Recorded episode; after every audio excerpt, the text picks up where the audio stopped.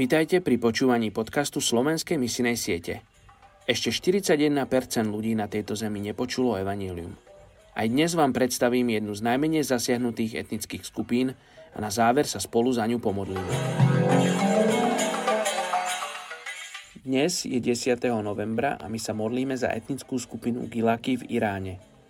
Etnická skupina Gilaki je jedným z kaspických národov obývajúce južné pobrežné oblasti Kaspického mora – Obyvatelia provincie Gilán boli často zdrojom odporu a reformných hnutí v Iráne.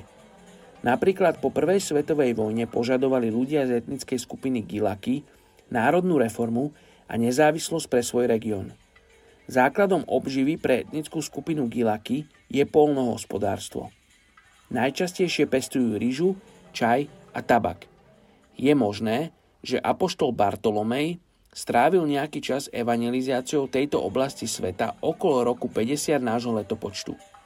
Aj keď tu bolo v minulosti kresťanstvo silne prítomné, v súčasnosti nevieme o veľa kresťanoch z tejto trojmiliónovej etnickej skupiny Gilaki. Irán je nepriateľský voči akejkoľvek zjavnej kresťanskej evangelizačnej činnosti.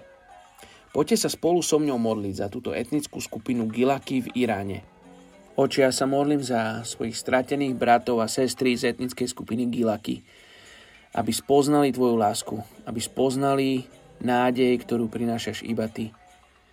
Ja Ti ďakujem a žehnám tejto etnickej skupine. Amen.